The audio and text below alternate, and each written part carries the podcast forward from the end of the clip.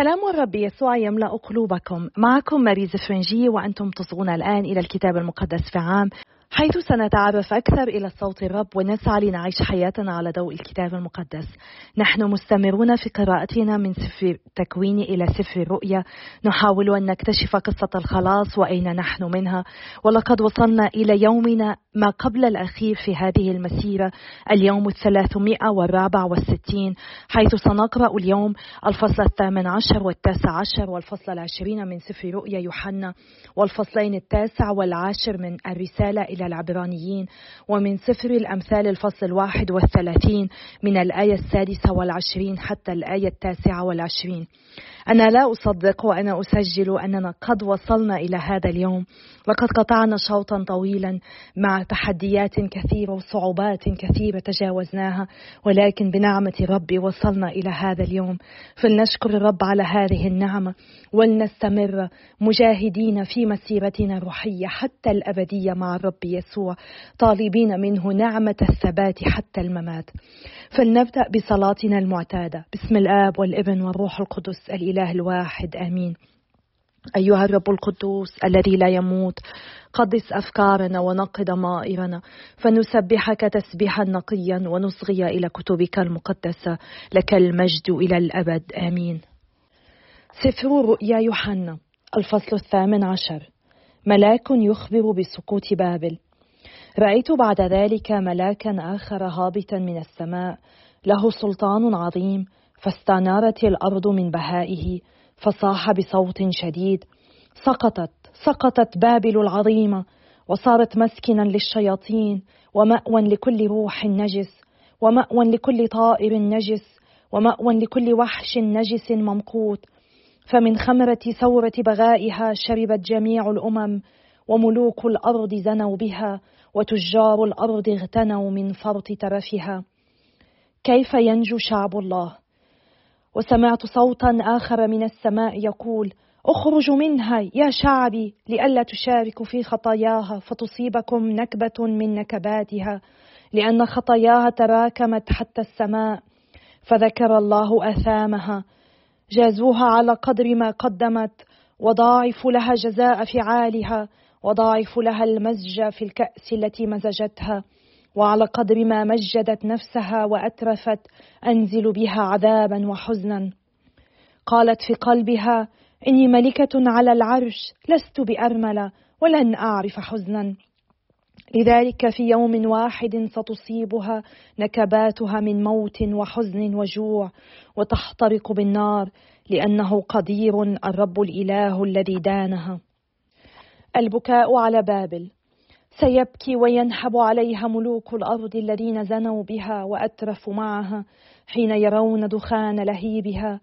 وعلى بعد يقفون خوفا من عذابها ويقولون يا ويلتاه يا ويلتاه أيتها المدينة العظيمة؟ بابل المدينة القوية لأنه في ساعة واحدة أتى الحكم عليك. وتجار الأرض يبكون ويحزنون عليها لأن بضاعتهم لن يشتريها أحد. بضاعة من ذهب وفضة وحجر كريم ولؤلؤ وكتان ناعم وأرجوان وحرير وقرمز ومختلف أنواع العود وأدوات العاج وخشب ثمين ونحاس وحديد ورخام وقرفة وقاقلة وعطر ومر وبخور وخمر وزيت ودقيق وقمح ومواش وغنم وخيل ومركبات وعبيد ونفوس بشرية. والفاكهة التي تشتهيها نفسك ذهبت عنك وكل ترف وبهاء فاتك فلن تجديهما تجار تلك البضاعة الذين يختنون سيقفون على بعد منها خوفا من عذابها. فيبكون ويحزنون ويقولون يا ويلتاه يا ويلتاه أيتها المدينة العظيمة اللابسة الكتان الناعم والأرجوان والقرمز المتحلية بالذهب والحجر الكريم واللؤلؤ. في ساعة واحدة دمر كل هذا الغنى. جميع الربابنة وجميع بحارة السواحل والملاحون وجميع الذين يرتزقون في البحر وقفوا على بعد وصرخوا. وهم ينظرون إلى دخان لهيبها فقالوا أية مدينة أشبه بالمدينة العظيمة؟ وذروا التراب على رؤوسهم وأخذوا يصرخون باكين محزونين فيقولون يا ويلتاه يا ويلتاه أيتها المدينة العظيمة؟ إن جميع أصحاب السفن في البحر قد اغتنوا من ثروتها في ساعة واحدة دمرت. اشمت بها يا سماء واشمتوا أيها القديسون والرسل والأنبياء لأن الله دانها فأنصفكم منها.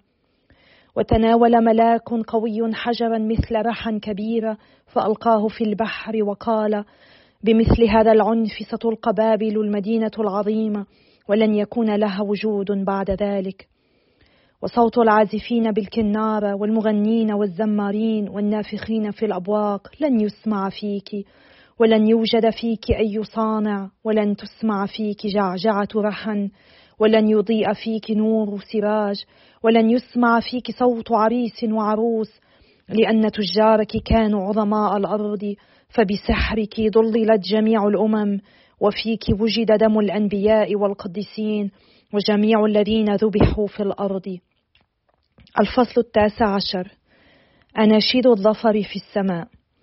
سمعت بعد ذلك مثل صوت عظيم لجمع كثير في السماء يقول هللويا! الخلاص والمجد والقدرة لإلهنا فحق وعدل أحكامه.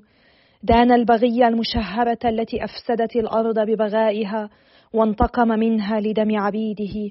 وقالوا مرة ثانية هللويا! فإن دخانها يتصاعد أبد الدهور. فجث الشيوخ الأربعة والعشرون والأحياء الأربعة ساجدين لله الجالس على العرش وقالوا آمين هللويا. وخرج من العرش صوت يقول سبحوا إلهنا يا جميع عبيده والذين يتقونه من صغار وكبار.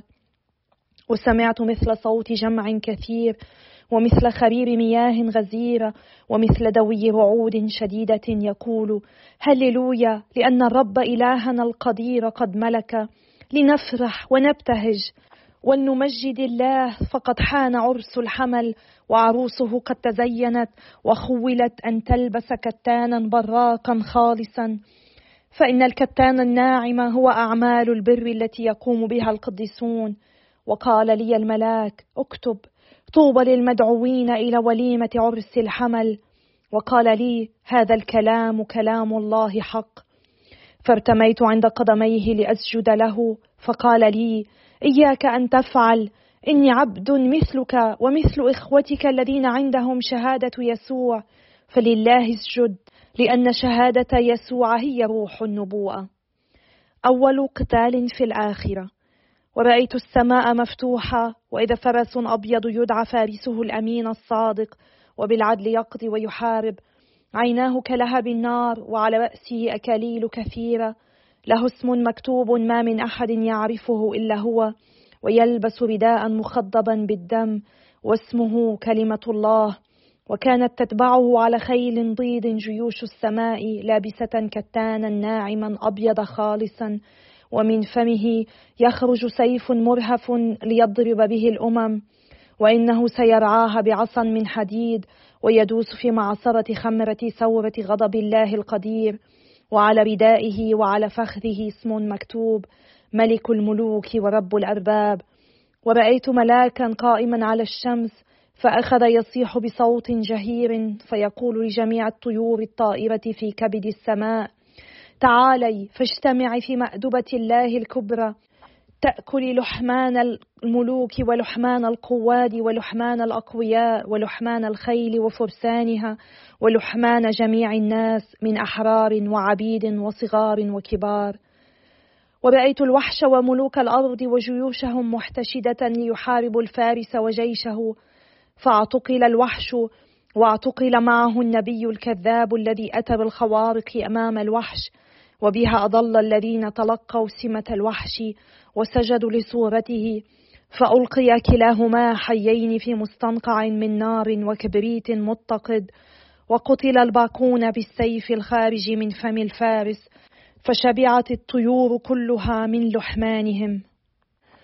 الفصل العشرون ورأيت ملاكا هابطا من السماء بيده مفتاح الهاوية وسلسلة كبيرة فأمسك التنين الحية القديمة وهي إبليس والشيطان فأوثقه لألف سنة وألقاه في الهاوية ثم أقفل عليه وختم لئلا يضل الأمم حتى تنقضي ألف السنة ولا بد له بعد ذلك من أن يطلق قليلا من الوقت.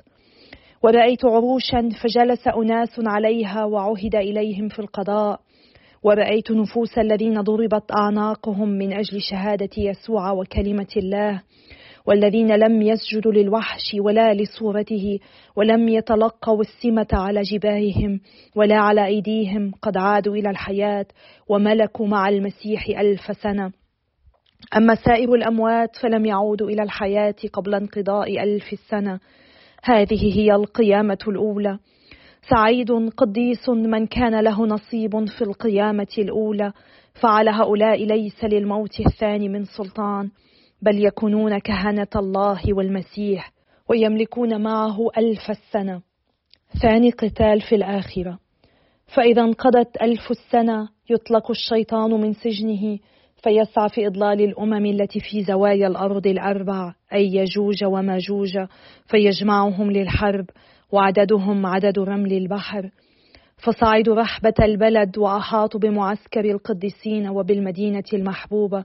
فنزلت نار من السماء فالتهمتهم. وإبليس الذي يضلهم ألقي في مستنقع النار والكبريت حيث الوحش والنبي الكذاب. وسيعانون العذاب نهارا وليلا أبد الدهور. عقاب الوثنيين. ورأيت عرشا عظيما أبيض والجالس عليه. فمن وجهه هربت الأرض والسماء ولم يبق لهما أثر. ورأيت الأموات كبارا وصغارا قائمين أمام العرش. وفتحت كتب وفتح كتاب آخر وهو سفر الحياة. فحوكم الأموات وفقا لما دون في الكتب على قدر أعمالهم. وقذف البحر الأموات الذين فيه. وقذف الموت ومثوى الأموات ما فيهما من الأموات. فحوكم كل واحد على قدر أعماله وألقي الموت ومثوى الأموات في مستنقع النار. هذا هو الموت الثاني مستنقع النار. ومن لم يوجد مكتوبا في سفر الحياة ألقي في مستنقع النار. الرسالة إلى العبرانيين الفصل التاسع. المسيح يدخل القدس السماوي. فالعهد الأول أيضا كانت له أحكام العبادة والقدس الأرضي فقد نصبت خيمة هي الخيمة الأولى وكانت فيها المنارة والمائدة والخبز المقدس ويقال لها القدس وكان وراء الحجاب الثاني الخيمة التي يقال لها قدس الأقداس وفيها الموقد الذهبي للبخور وتابوت العهد وكله مغشا بالذهب وفيه وعاء ذهبي يحتوي المن وعصا هارون التي أورقت ولوحي العهد. ومن فوقه كربال المجد يظللان غطاء الكفارة وليس هنا مقام تفصيل الكلام على جميع ذلك. ذاك كله على هذا الترتيب فالكهنة يدخلون الخيمة الأولى كل حين ويقومون بشعائر العبادة. وأما الخيمة الأخرى فإن عظيم الكهنة وحده يدخلها مرة في السنة ولا يدخلها بلا دم الدم الذي يقربه عن مجاهله ومجاهل شعبه. وبذلك يشير الروح القدس إلى أن طريق القدس لم يكشف عنه ما دامت الخيمة الأولى.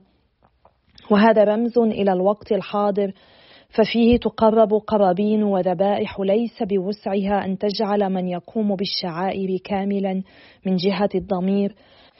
فهي تقتصر على المآكل والمشارب ومختلف الوضوء إنها أحكام بشرية فرضت إلى وقت الإصلاح.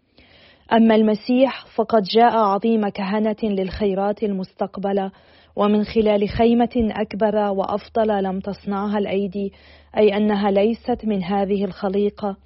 دخل القدس مرة واحدة لا بدم التيوس والعجول بل بدمه فحصل على فداء أبدي. فإذا كان دم التيوس والثيران ورش رماد العجلة يقدسان المنجسين لتطهر أجسادهم فما أولى دم المسيح الذي قرب نفسه إلى الله بروح أزلي قربانا لا عيب فيه أن يطهر ضمائرنا من الأعمال الميتة لنعبد الله الحي. المسيح يختم العهد الجديد بدمه.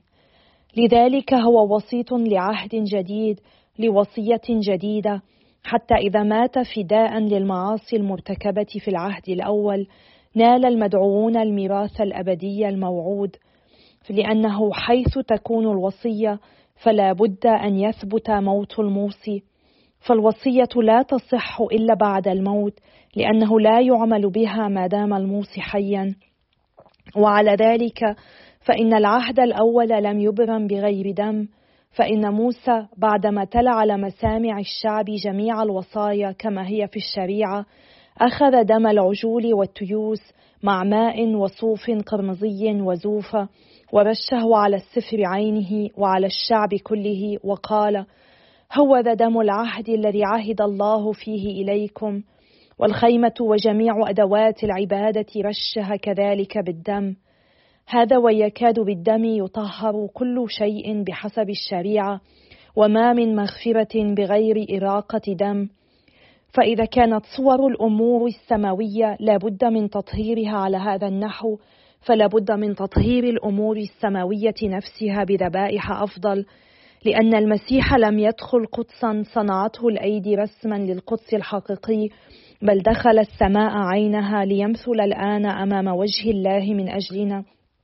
لا ليقرب نفسه مرارا كثيرة كما يدخل عظيم الكهنة القدس كل سنة بدم غير دمه.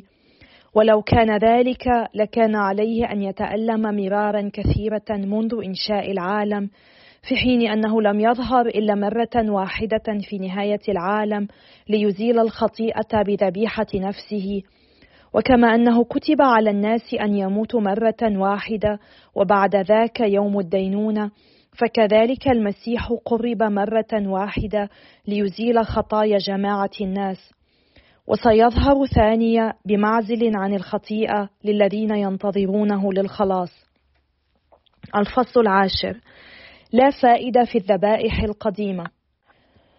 ولما كانت الشريعة تشتمل على ظل الخيرات المستقبلة لا على تجسيد الحقائق نفسه فهي عاجزة أبد الدهور بتلك الذبائح التي تقرب كل سنة على مر الدهور أن تجعل الذين يتقربون بها كاملين ولولا ذلك لكف عن تقريبها لأن الذين يقومون بشعائر العبادة إذا تمت لهم الطهارة مرة واحدة لم يبق في ضميرهم شيء من الخطيئة في حين أن تلك الذبائح ذكر للخطايا كل سنة لأن دم الثيران والتيوس لا يمكنه أن يزيل الخطايا.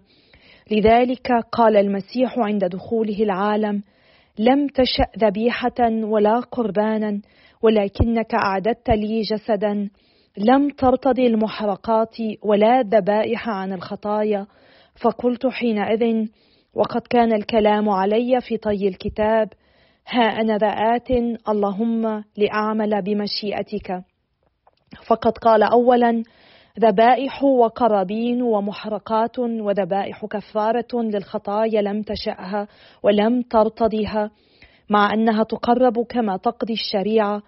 ثم قال ها أنا ذا آت لأعمل بمشيئتك فقد أبطل العبادة الأولى ليقيم العبادة الأخرى.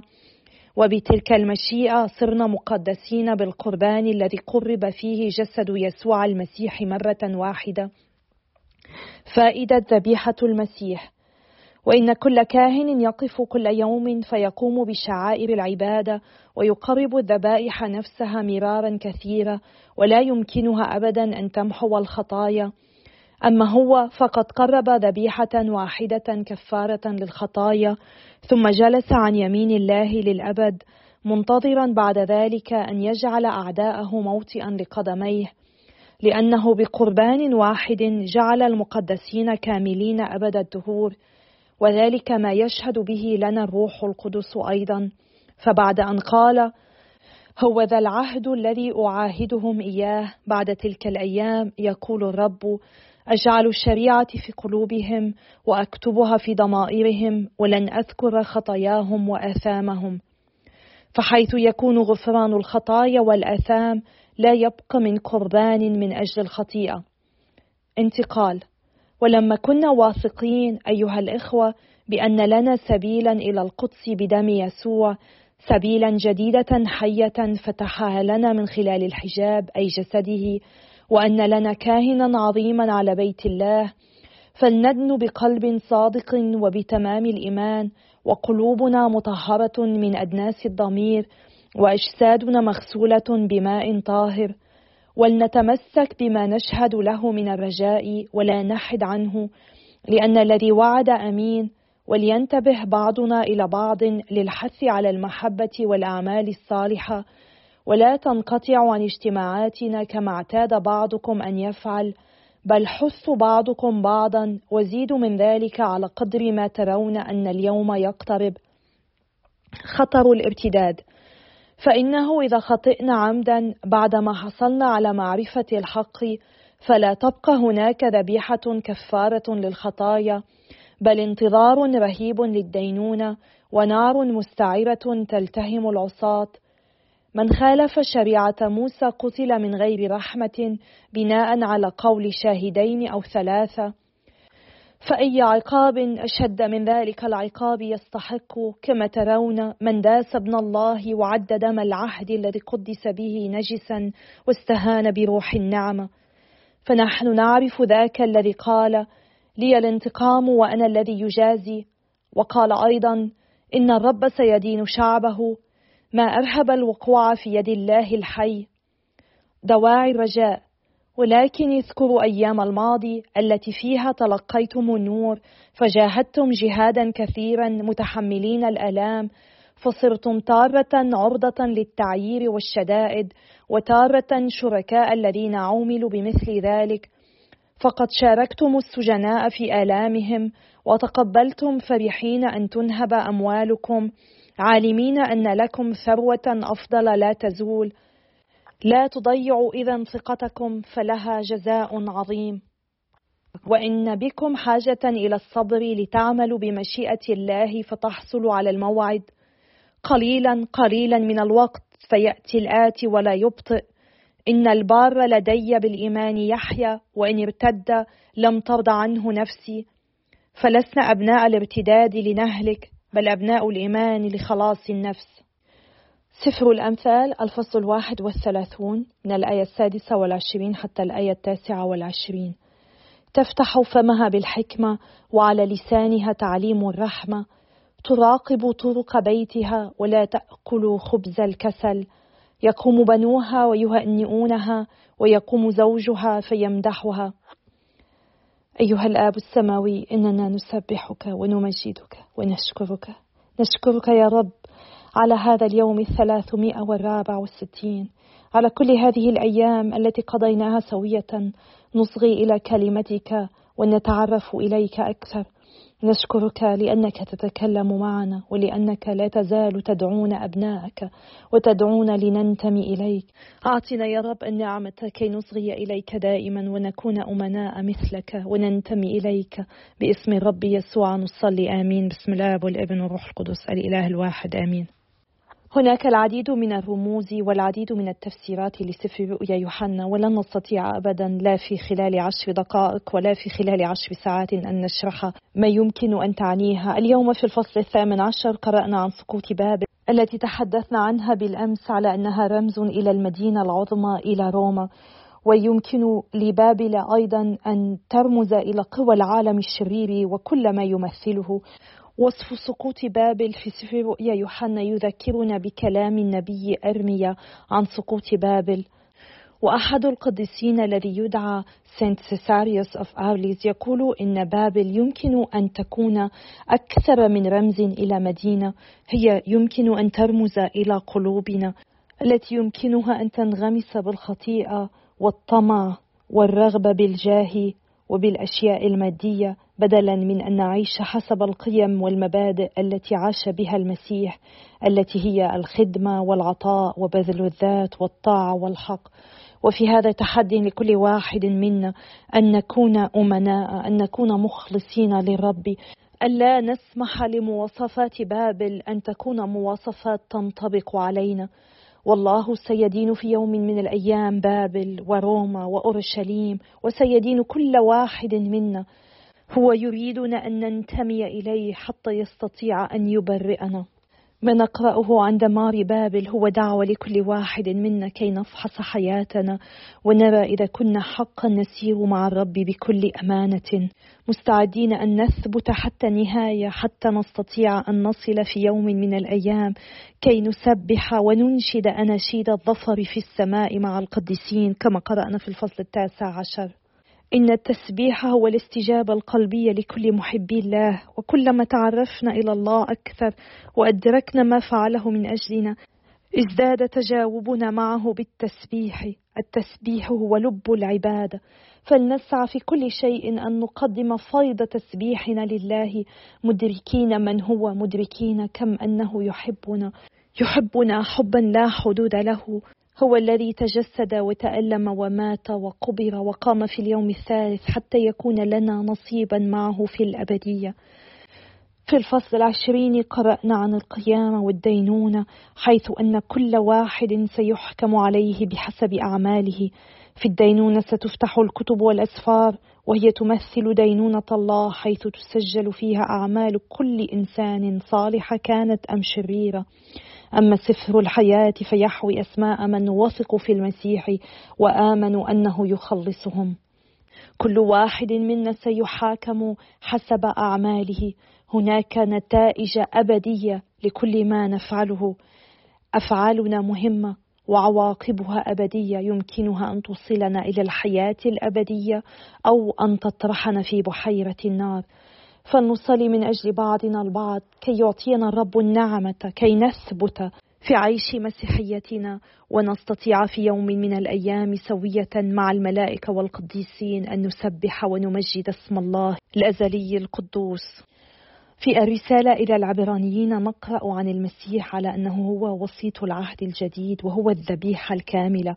وفي الآية الرابعة والعشرين من الفصل التاسع نقرأ المسيح رئيس كهنتنا لم يدخل إلى قدس الأقداس الأرضي الذي صنعته يد بشرية وما هو إلا ظل للحقيقة بل دخل إلى السماء عينها حيث يقوم الآن بتمثيلنا في حضرة الله بالذات. وسط كل هذه الإشارات إلى الكهنة وخيمة الاجتماع والذبائح والأفكار الأخرى التي قد تبدو غير مألوفة لنا نأتي هنا إلى وصف المسيح كصديق نرتبط به ونتشجع به أيضا. كصديق يمثلنا في حضرة الله بالذات. هو الصديق الذي يقف مع صديقه ويساندنا. المسيح يساندنا لدى الله ويقف بجانبنا فهو ربنا ومخلصنا.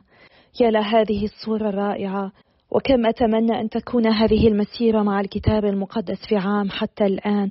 قد جعلتنا ندرك أن الرب يسوع يريدنا أن نتعرف عليه كصديق شخصي لنا. نعم الرب يريد علاقة شخصية مع كل واحد منا. هو قد أثبت حبه اللامتناهي لنا ويريد صداقتنا يريد علاقة شخصية حميمة مع كل واحد منا. فلنستمر بالصلاة من أجل بعضنا البعض حتى نستطيع أن نفتح قلوبنا أكثر لحبه. نقبل هذا الحب ونشارك العالم كله هذا الحب. إن مسيرتنا مع الرب يسوع هي للأبد. هي لن تتوقف غدا في يومنا الثلاثمائة والخامس والستين لأنها مسيرة حتى حتى نسبحه ونمجده وننشد أناشيد الظفر في السماء كلنا سوية مع الملائكة والقديسين. وإلى اللقاء غدا يومنا الأخير في مسيرتنا مع الكتاب المقدس في عام بإذن الله.